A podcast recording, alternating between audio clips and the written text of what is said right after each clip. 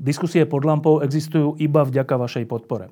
Ak považujete program pod lampou za zmysluplný, pomôže nám už 1 euro za diskusiu. Vopred vám veľmi ďakujeme.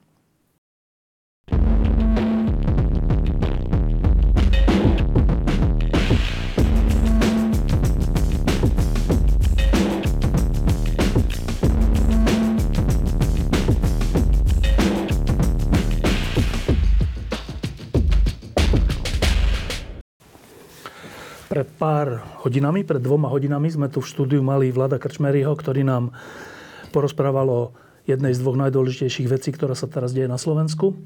A trocha nás ukludnil v, v súvislosti s koronavírusom a s tým, čo sa bude diať a čo by sme mali všetci robiť.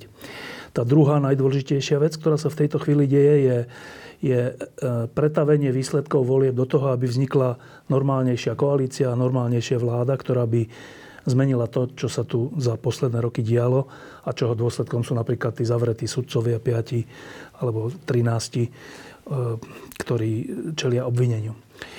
O tom rokovaní, rokovaní budúcej koalície sa vie dosť málo. E, na verejnosť prenikli informácie, že Eh, jedným z problémov je post ministerstva financí, ktorý by mal pripadnúť buď strane Olano alebo strane SAS, ale asi sú ešte nejaké ďalšie problémy. Eh, každopádne v tejto chvíli máme v štúdiu jedného z rokujúcich predsedov, predsedu strany Sloboda a Solidarita Richarda Sulika a ja sa teda pýtam hneď rovno, na čom ste sa zasekli?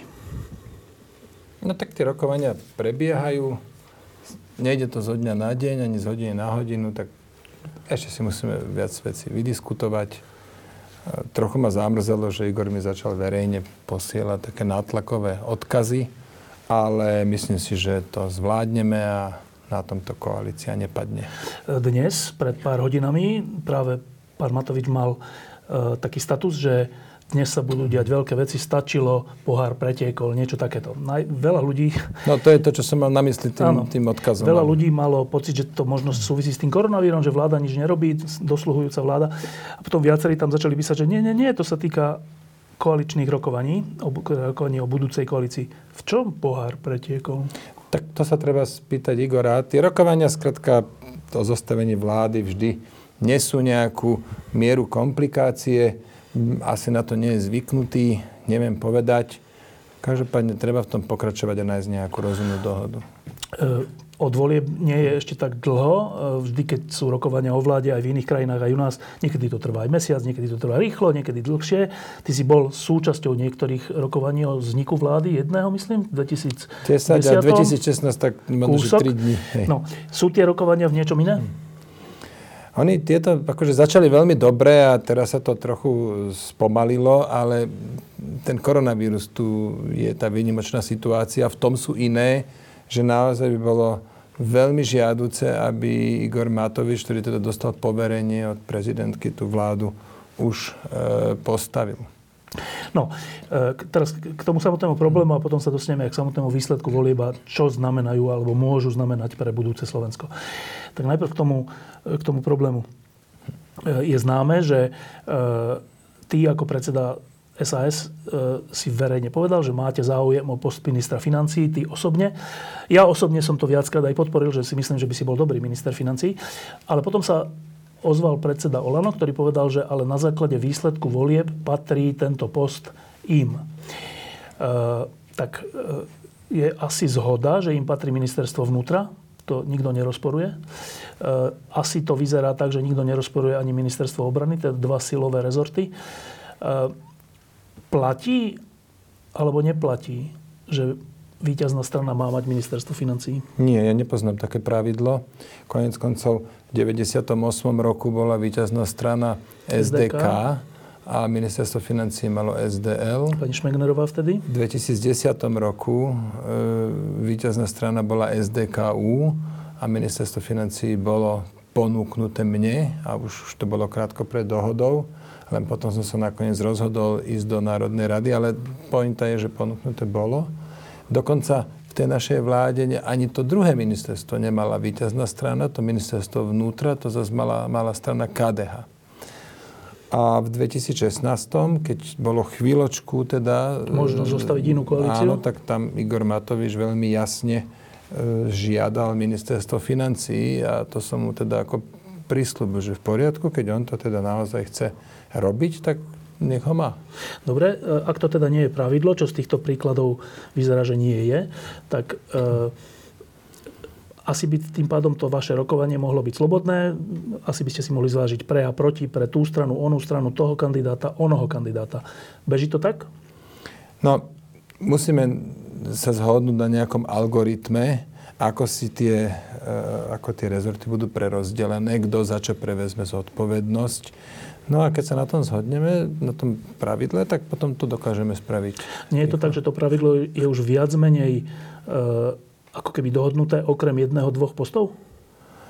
No, pravidlo dohodnuté momentálne nie je. Teraz je to len tak, že Igor to teda nejak e, navrhol pre rozdelenie, len môže sa to aj tak robiť, len potom je dobré, aby boli všetci partnery nejak s tým OK. A SAS nie je. My sme strana ekonomického zamerania. Ja som vždy hovoril, že budeme mať záujem o nejaký ekonomický rezort. A teraz je to nakoniec e, tá, tá ponuka, to vyšlo tak, že sú, sú tri rezorty, ktorých ani jeden nie je ekonomický. No tak, ale budeme o tom ešte rokovať. No, treba ďalej. My, my máme záujem byť súčasť štvorkoalícií. Myslím si, že vieme výrazne prispieť k tomu, aby sme spravili našu krajinu lepšou.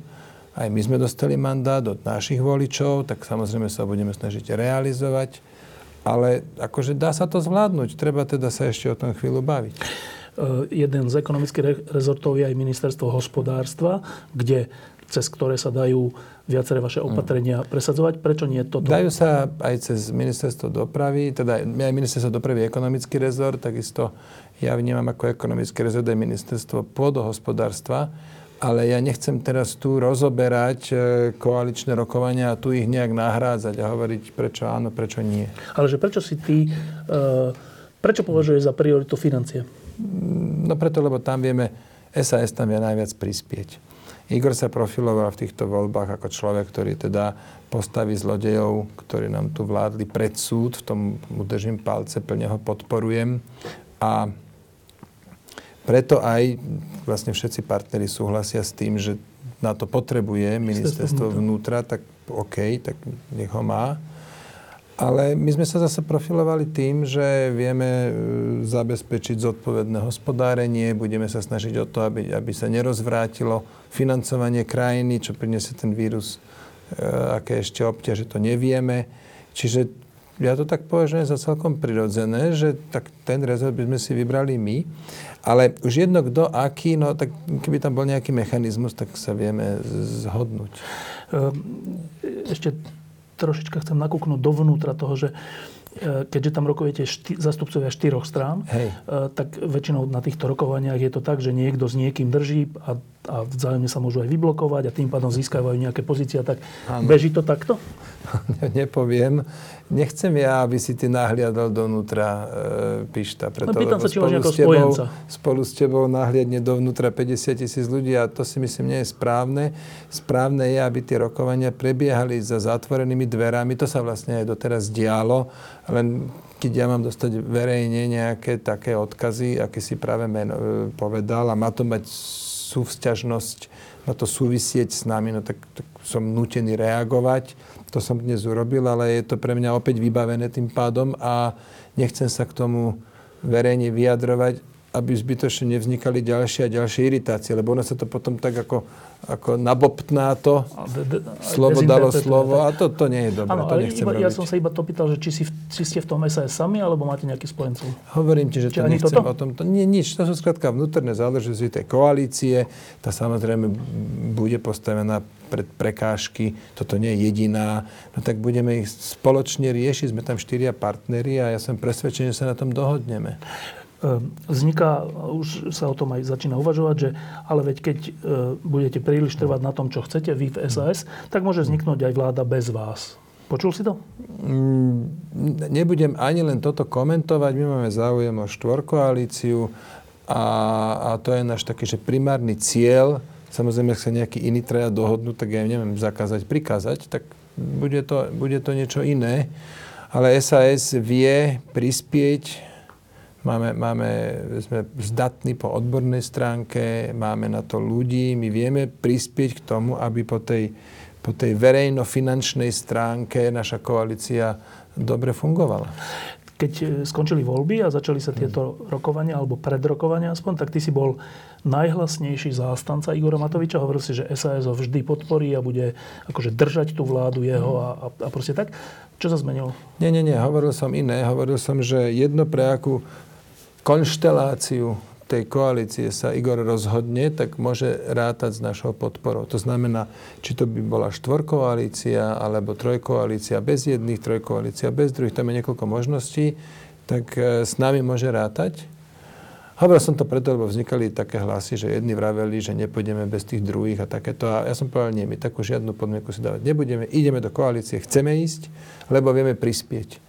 No a práve v správe verejných financií vieme prispieť najviac. E, niektorí ľudia, ktorí takýmito e, rokovaniami prešli a poznajú aj znútra, hovoria, že e, postup, najlepší postup je taký, že najprv sa pomenujú programové priority, čo tá vláda chce urobiť a na základe toho až sa potom robia rozdeľovania rezortov a ľudí a tak. Vyzerá to tak, že idete naopak.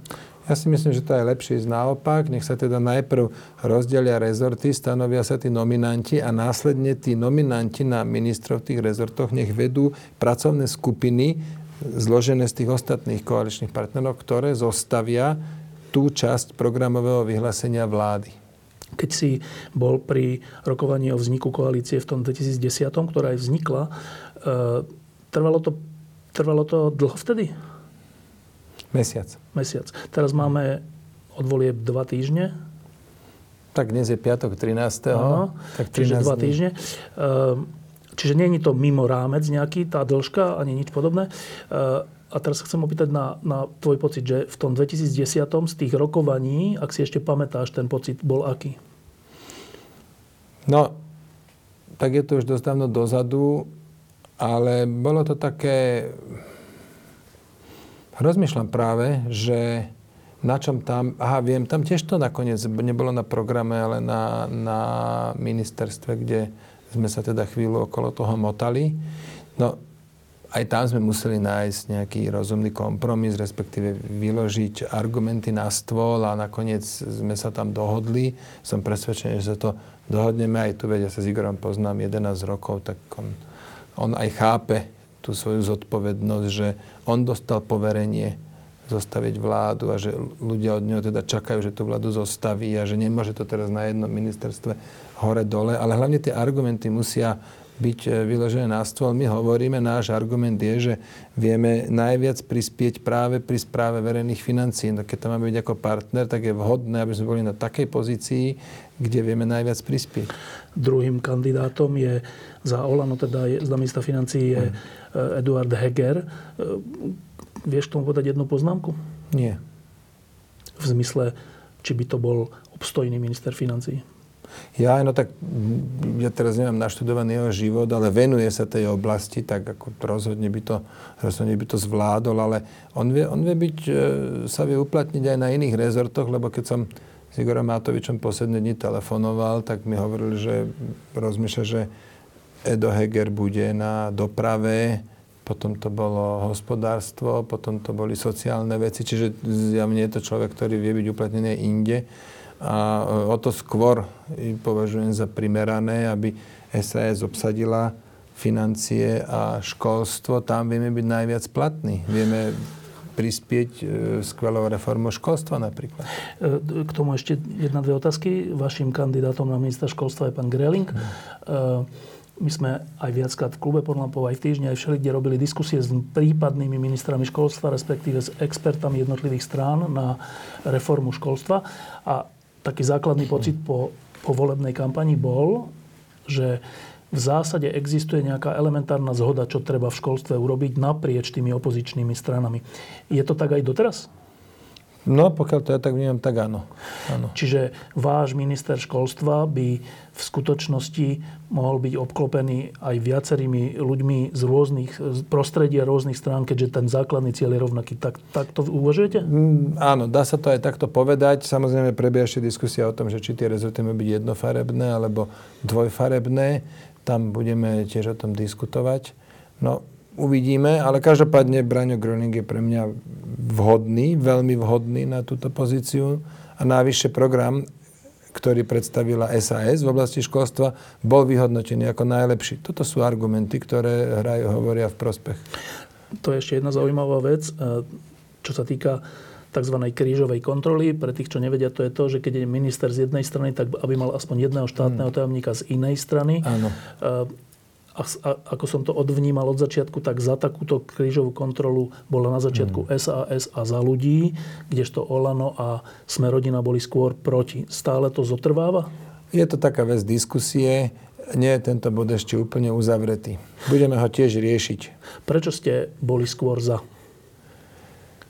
No, my sme neboli skôr za. Neboli ste? Nie. My sme, ja mám skúsenosť toho 2010 roku, tam to bolo jednofarebné a bolo to dobre v tom, že vieme presne, kto je za to zodpovedný. Keď tam dojde v tom rezorte k nejakému zlyhaniu, tak vieme povedať, že je to táto strana, ktorá to musí vysvetliť a napraviť. Ale som pripravený e, diskutovať aj o tej krížovej kontrole, a povedzme urobiť tu nejaký rozumný kompromis. E, tí kritici tejto krížovej kontroly hovoria, že prečo vlastne by ste mali začínať rovno s nedôverou voči tej druhej strane. Áno, je to, to je argument prospech. Argument? Je to jeden z argumentov v prospech, e, v prospech tej jednofarebnej vláde. E, sú tam aj iné, ale hovorím, toto je vec, na ktorej sa naša koalícia určite dohodne. Povedz najsilnejší argument v prospech toho, aby bol, bola krížová kontrola. Existuje? No, to môže byť práve tá kontrola. Ako, ako si teda povedal. Preto aj, ja hovorím, my sme neboli, že primárne za krížovú, ja teda len viem si... A ešte je to aj o tom, že keď strana napríklad nedostane nejaké ministerstvo, tak, e, ale ona mala pripravených ľudí, no tak vie sa tam nejaký odborník e, uplatniť. Ale hovorím, toto sú tak už dosť detailné otázky. Ešte jedna vec, e, taká, ktorá všetkých zaujíma a všetci boli, všetci až tak zhýkli, keď sa to dozvedeli. A to je to, je to že má byť predsedom parlamentu Boris Kolár a tajná služba má pripadnúť sme rodina. Viem, že vy ste vo vnútri, ale navonok to vyvolalo dosť veľké také obavy. Aj dovnútra? Nebudem sa vyjadrovať k prebiehajúcim e, koaličným rokovaniam. Prosím ťa, pochop to. To, to chápem. Lebo ono, každá jedna vec spôsobuje také iritácie. Aj ten dnešný status, ktorý Igor, Igor dal, ktorý, ako ja si myslím, nemusel byť, tak nakoniec má... E, primel. Primel, toto je to slovo, primel. Primel ma k tomu, máme aj silnejšie ako primel. Vyprovokoval, ale, ale dobre, no. Povedzme, donútil. No, dohnal. Dohnal, dohnal, inak sme to našli. No, takže aby som na to reagoval, lebo keď, keď to ostane len tak, tak potom vzniká veľa nedorozumenia. Tak, no tak som teda mal briefing, kde som sa to snažil vysvetliť. A každá jedna takáto nejaká, nejaký výrok zbytočne potom generuje ďalšie a ďalšie. To je jedna vec a, a, a zaťažuje to tie jednania, tak to je jedna vec. A druhá vec je, že si si možno všimol, ja, ja, ja nevynášam z kuchyne a snažím sa to naozaj dodržiavať a keď náhodou niečo poviem, tak už, už je to naozaj výnimočná situácia. Čiže prosím ťa, nechci po mne to verejne komentovať. Platí to tá okrydlená veta, kým nie je dohodnuté všetko, nie je dohodnuté nič. Um, tie voľby, ktoré boli naozaj nedávno, priniesli niekoľko prekvapení, ale jednu vec, ktorá sa očakávala, a to je tá, že e, ten mafiánsky štát reprezentovaný stranami, ktoré tu vládli, skončil a prehral. A prehral pomerne výrazne. E, tým pádom ale vy, štyria, vy štyri strany, ktoré ste vyhrali, máte v rukách veľkú zodpovednosť, lebo veľa ľudí volilo, 65% ľudí a väčšina, veľká väčšina z nich volila vás, štyroch, preto, aby sa to zmenilo. Predstava, že by ste sa teraz nedohodli a celé sa to rozpadne a čo, budú predčasné voľby alebo niečo, je taká, že zdalo sa to predtým ako science fiction, ale, ale teraz po týchto správach, že neviete sa dohodnúť alebo neviem čo, e, niektorí ľudia začínajú mať obavy. Vieš ich rozptýliť? No, musíme ešte chvíľku rokovať. Ešte je to len 13. deň. Viem toto akurát povedať aj teraz, keď tu skončím, tak uh, budeme mať opätovne, budeme sedieť, však my komunikujeme, my to riešime. Mnoho iných vecí sa vyriešilo. Som presvedčený, že vyrieši sa aj toto. A teda, že už čoskoro vznikne A hovoríš to, že si presvedčený preto, lebo tak čo máš iné hovoriť, alebo z hĺbky duše si si istý, že sa dohodnete? No, z hĺbky duše som si istý, že my máme záujem, poctivý záujem byť členom štvorkoalície a od začiatku som hovoril, že budeme držať s Igorom, že má v nás spolahlivého partnera. Som presvedčený, že to sú argumenty, ktoré, ktoré on ako ocení. No len tako treba si to ešte vyrokovať, že to tak hýbe sa to a sám hovoríš, 13 dní nie je neobvykle dlhá doba, tak nerobme teraz z toho paniku. A teraz k tomu, čo vás čaká, či sa dohodnete tak alebo onak. E, teraz dám bokom ten koronavírus a všetko, čo s tým súvisí, lebo to ešte nevieme. Dúfam, ten... že ty nemáš, lebo som si masku nie, nie, nie. E, to ešte nevieme, aký to bude mať veľký prejav a priebeh, čiže dajme toto bokom. Ale keby ani nebol celý koronavírus, e, ty sa venuješ a vaša strana sa, tvoja strana sa venuje ekonomickým veciam, ako hovoríš, a to, to ponúkate. E, čo zdedíte? Zdedíme minimálne 2,5% deficit, ale myslím si, že sa to môže hýbať aj vo vyšších číslach, lebo teraz, keď tie výdavky budú veľké na podchytenie vírusu, tak to môže letieť do čísla. To je deficit, ktorý, ktorý úplne logicky, že vznikne. Keď napríklad štát nariadí, eh, aby sa zatvorilo neviem koľko, desiatok tisíc rôznych podnikov, tak samozrejme musí, musí ich odškodniť v rozumnej miere, tam pôjdu tie výdavky ako do, do 100 miliónov. A to, to, akože to je až nejaká, že piata vec poradí. To, čo je úplne akútne, to je ochrániť, dôkladne a dôsledne ochrániť lekárov v prvej línii, lebo nemôžu sa ešte nakaziť. No a potom samozrejme starať sa o pacientov, kúpiť tie respirátory, teda tie ventilátor sa to volá, ako nie som v tomto odborník, len to, čo som tak... Dýchacie prístroje, dobre? Takže tie dýchacie prístroje, keď sa zalejú plúca, e, ochranné prostriedky aj pre bežných ľudí, e, gély na dezinfikáciu, testy, testy treba kúpiť. Čiže tako tu teraz bude naozaj, že veľké výdavky štátu, kde nie je čas hľadieť na cenu, to znamená, to pôjde všetko mimo výberových konaní tých riadných. No a to treba urychlene spraviť. A potom uvidíme, koľko ľudí skončí v nemocnici, koľko ľudí naozaj bude mať vážne problémy, hovorí sa o niekoľkých percentách, desiatich a tak ďalej. Toto všetko bude stať masu peňazí. To je jedna vec. A druhá vec je, to bude znamenať, aj bez toho by bolo mierne spomalenie ekonomiky, ale toto bude znamenať ešte ďalší prídavok k tomu. Čiže to sa vlastne pýtam. Ekonomiku oživíme. Nová, nová vláda, nový minister financí, čo s tým môže robiť? Oživiť ekonomiku. Výrazne zjednodušiť podnikateľské prostredie. E, dá sa už to, už to odškodnenie niečo bude znamenať, aby tie firmy nešli do, do krachu. A potom, keď dostanú naozaj stimuly, ale nie teraz tie finančné stimuly, tu mi asi niečo padlo. To, nevadí. No sa moc rozohnil pri tých stimuloch. No. A mne to padlo? Dobre, už sme dvaja. No. Keď teda, keď teda tá ekonomika bude teda stimulovaná, ale, ale zlepšením podnikateľského prostredia, e, konkrétnymi opatreniami typu, že zrušíme rôzne záťaže byrokratické pre podnikateľov, možno, že sa podarí nejakého veľkého, naozaj veľkého investora dotiahnuť povedzme aspoň k tomu Lučencu, keby náhodou veľmi trval na diálnici. Toto všetko môže byť niečo sa rozrokovať povedzme tých prvých 12 mesiacov. Ako tu nepôjdu, že okamžité opatrenia, to nebude možné. Ale dá sa Dá sa tu konať a dá sa aj podporiť výstavba nájomných bytov. Ja, to, ja totiž nie som, že zásadne proti, len hovorím, aby to robil súkromný trh, podporme ho.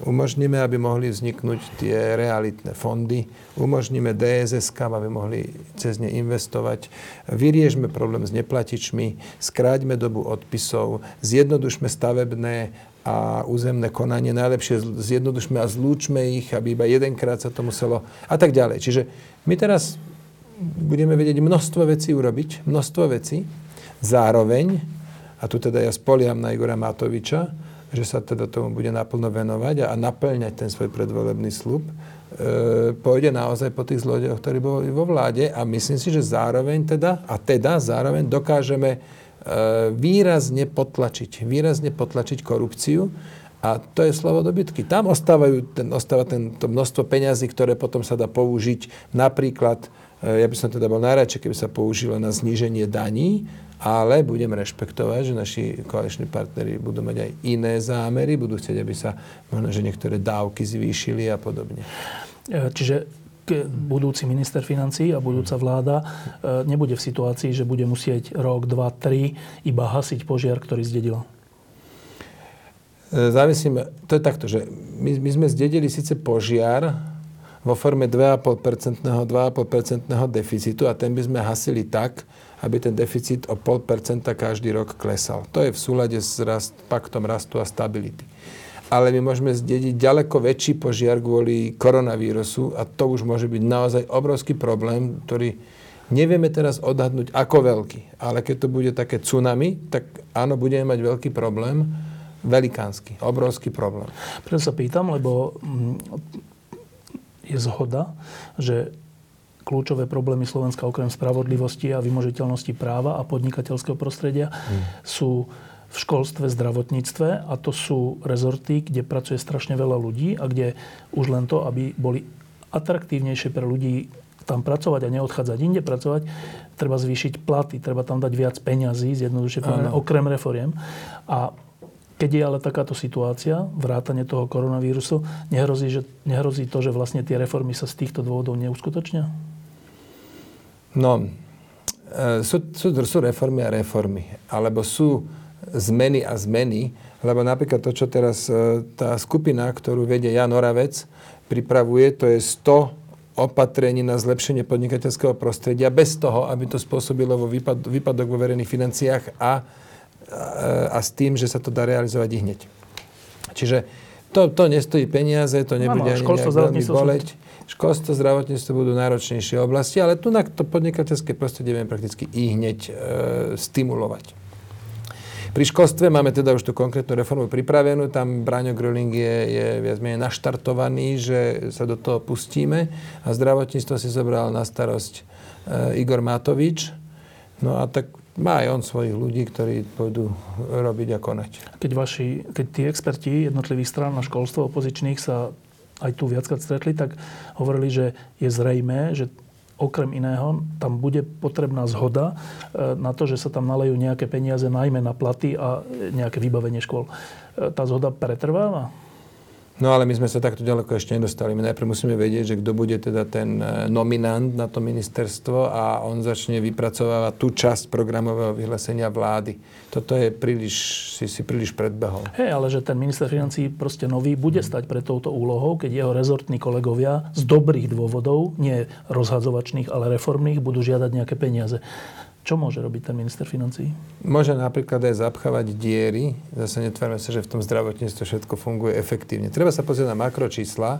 To, čo ide na ako percento z HDP, e, teraz si to presne nepamätám, ale myslím si, že je trošičku väčšie ako Polsko a Maďarsko a trošičku menšie ako Česko.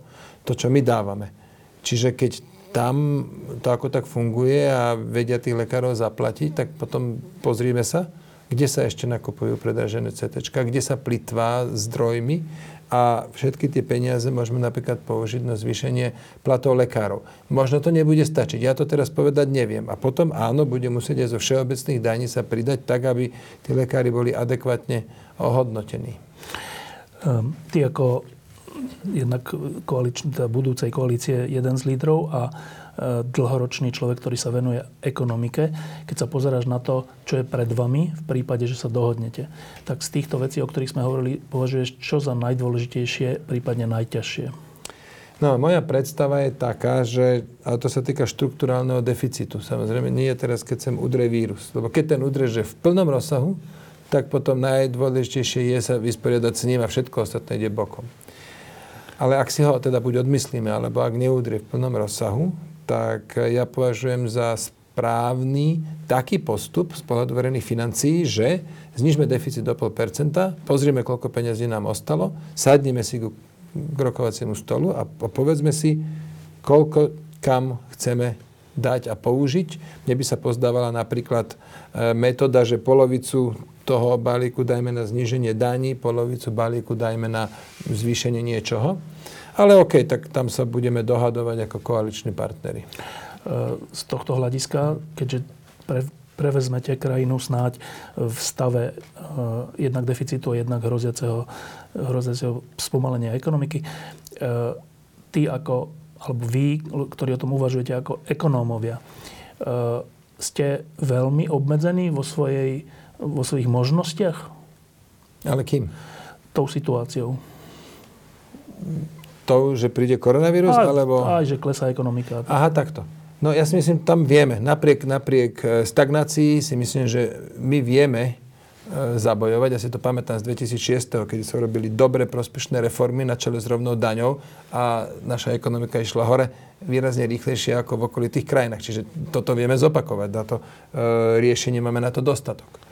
A preto ja sa tej, ja sa tej nejakej stagnácie, mierneho poklesu až tak nebojím aspoň bude viac záležať od toho, čo my spravíme a nebude to, jak to mal Fico, to šťastie, že išla svetová ekonomika hore, on mohol robiť, nie, že nemusel nič robiť, on, on, on robil veľa zlých krokov, ale aj tak to nebolo, nebolo to dostatočne silné na to, aby celkový výsledok nebol použiteľný.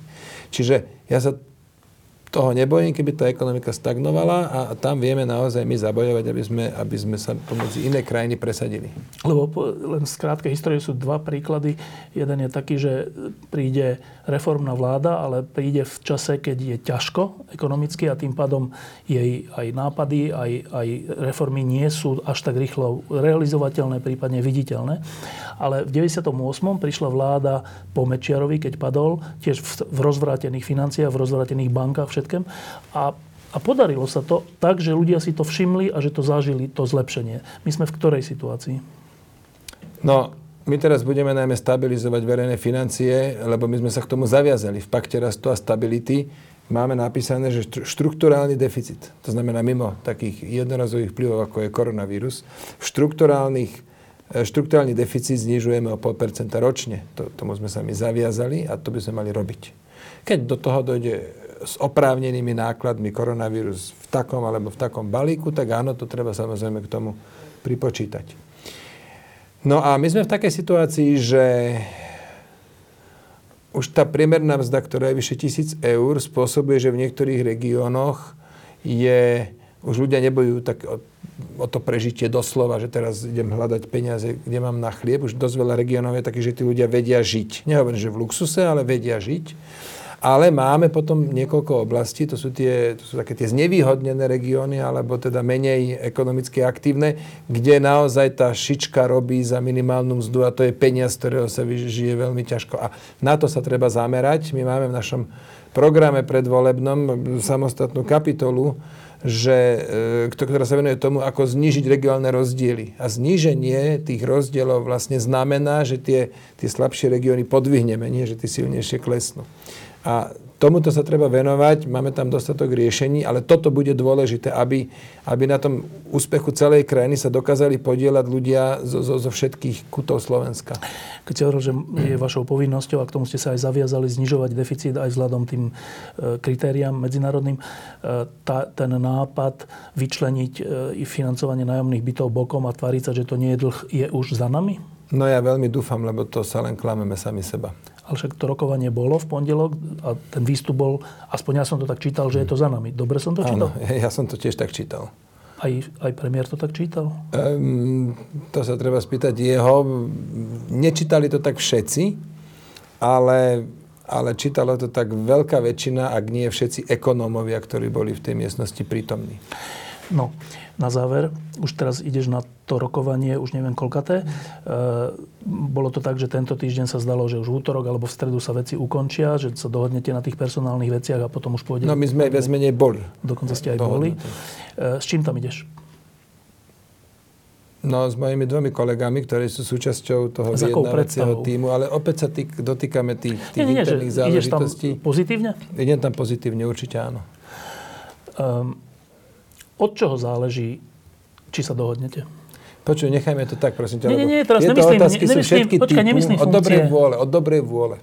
Od dobrej vôle? Od no jasné. Však hovorím ti, my sme už pondelok prakticky mohli oznámiť zostavenie vlády, však už, už bolo všetko dohodnuté. Čiže my teraz počúvame, že není dobrá vôľa? No vidíš, to teraz ma chytáš za slovička, lebo ja, ja ti tu trikrát som povedal, prosím ťa, nechaj to tak, tie vnútorné záležitosti koalície nebudem vyťahovať von, lebo to spôsobuje iritácie. Ty mi povieš, mm, rozumiem a v zapätí mi dáš otázku, ktorá presne tam mierí, tak ja ti teda snažím sa nejak odpovedať, že dobrá vola, už ma zase chytá za slovičko. Kedy môžeme očakávať dohodu alebo nedohodu? Ja dúfam, že čím skôr, tak teoreticky je to možné aj dnes. Je to tak, že možno aj dnes? No, môže to byť aj dnes, len hovorím, poverenie zostaviť vládu má Igor Matovič. Od neho, od neho to závisí, on musí konať, je, je, to, je to v jeho zodpovednosti. My teda len môžeme ako partner byť nápomocní. Dobre. Si rád, ako dopadli voľby? Tak bol by som radšej, keby sme mali 1-2% viac, ale tak sme v parlamente, bolo to po takom dosť veľkom vnútornom konflikte a tak áno, celkovo ja, ja viem s tým, s tým výsledkom žiť. Dalo sa tomu konfliktu vyhnúť? Nie, nie, nedalo. nedalo. Čiže si rád, že to máte za sebou? Nie, do, akože niekedy tá situácia dozrie tak, že už konfliktom vyhnúť znam, sa vyhnúť znamená spôsobiť ešte väčšie škody. Tomuto konfliktu, otázka, kedy to tak je, hej. ale tomuto konfliktu sa už vyhnúť nedalo. Vieš, ako hovorí Machiavelli, keď sú problémy malé, tak ich síce ťažko rozpoznáš, ale ľahko vyriešiš. No a keď sú problémy veľké, už ich, už ich rozpozná každý, len potom je už ich aj ťažké riešiť. A toto už bol taký ten prípad. Keď som, keď som ťa tu takto mal dva týždne pred voľbami, v jednej z posledných lám pred voľbami, tak si hovoril takú zaujímavú vec, že tvoj život e, sa deje v takých neviem, či 10 ročniciach. 10 takých, áno. Ja som aj nahral potom podcasty ku každej mojej 10-ročnej 10 etape. A hovoril si, že teraz zdá sa, že to, týmito 4 rokmi, ktoré budú, sú pred nami, e, sa možno završí tá, tá jedna 10 ročnica a uvidí sa. E, na, po výsledku volieb a potom, čo sa chystá, stále to platí? No tak ale neplatí to, že naisto. Lebo aj vtedy som že tak je to možné. Áno, možné to je. Ja neviem teraz konkrétnejšie odpovedať. Nepadlo vo mne žiadne nejaké e, finálne rozhodnutie. No tak myslím, že keby ste boli úspešní a keby tá vláda bola úspešná a ty by si bol, povedzme, minister financí a dotiahli by sa, dosiahli by sa dobré výsledky, e, máš v sebe už takú únavu, že po tých 4 rokoch by si už možno skúsil niečo iné? Nie, Lebo, ne, nemám, nemám, v sebe, nemám v sebe únavu, nie. A samozrejme na to, čo robím, musím mať chuť, musím, musím to chcieť robiť, vôľu, ale, a unava tiež hrá rolu, ale, ale ja teda unavený nie som. Naopak, práve som si prednedávno hovoril, že, že ja, som, ja som si totiž myslel, že tá kampaň na mne, zanechá, na, na mne zanechá väčšie stopy, ale ja som úplne v pohode. Teraz mám práve, že trochu viac času. Tá kampaň to bolo, že od nevidím do nevidím. Je to, to fakt jak v nejakom víre udalosti. Ale teraz je to také, že dobre, tak rokujeme, už by sa to nemalo moc dlho naťahovať, mali by sme to uzavrieť, ľudia to čakajú. A, ale nie, nie som nejaký unavený z toho. A ešte dve ľudské otázky. To, ty sa toho koronavíru a všetko, čo sa okolo toho deje, obávaš? Chránim seba a moju rodinu tak, ako viem a berem to vážne a preto aj považujem za správny krok, e, čo spravil e, Peter Pellegrini včera. Tie rozhodnutia ich plne podporujem. Mohli dojsť trochu skôr, ale za to došli akože už teda v riadnom rozsahu. A toto je, toto je najlepšia metóda je podchytiť. Podchytiť e, ten vírus, aby sa nemohol rozmnožovať alebo z jedného na druhého presúvať. No a to spravíš najlepšie tak, že tí ľudia ostanú Trčať doma, áno, neznie to pekne, je to samozrejme obmedzenie, ale trčať doma je riešenie, kým tá vlna toho vírusu prejde.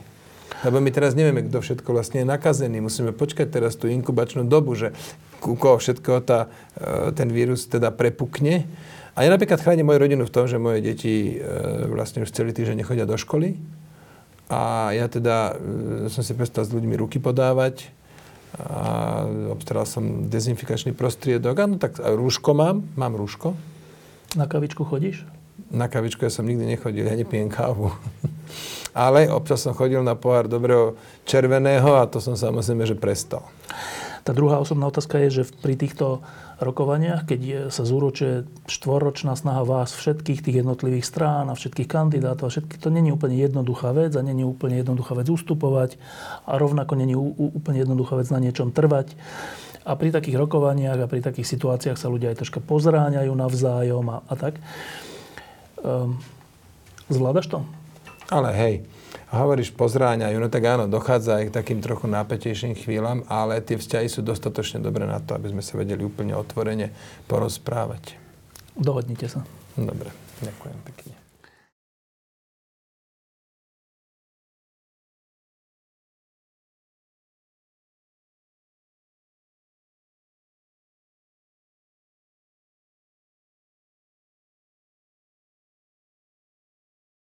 Diskusie pod lampou existujú iba vďaka vašej podpore. Ak považujete program pod lampou za zmysluplný, pomôže nám už 1 euro za diskusiu. Vopred vám veľmi ďakujeme.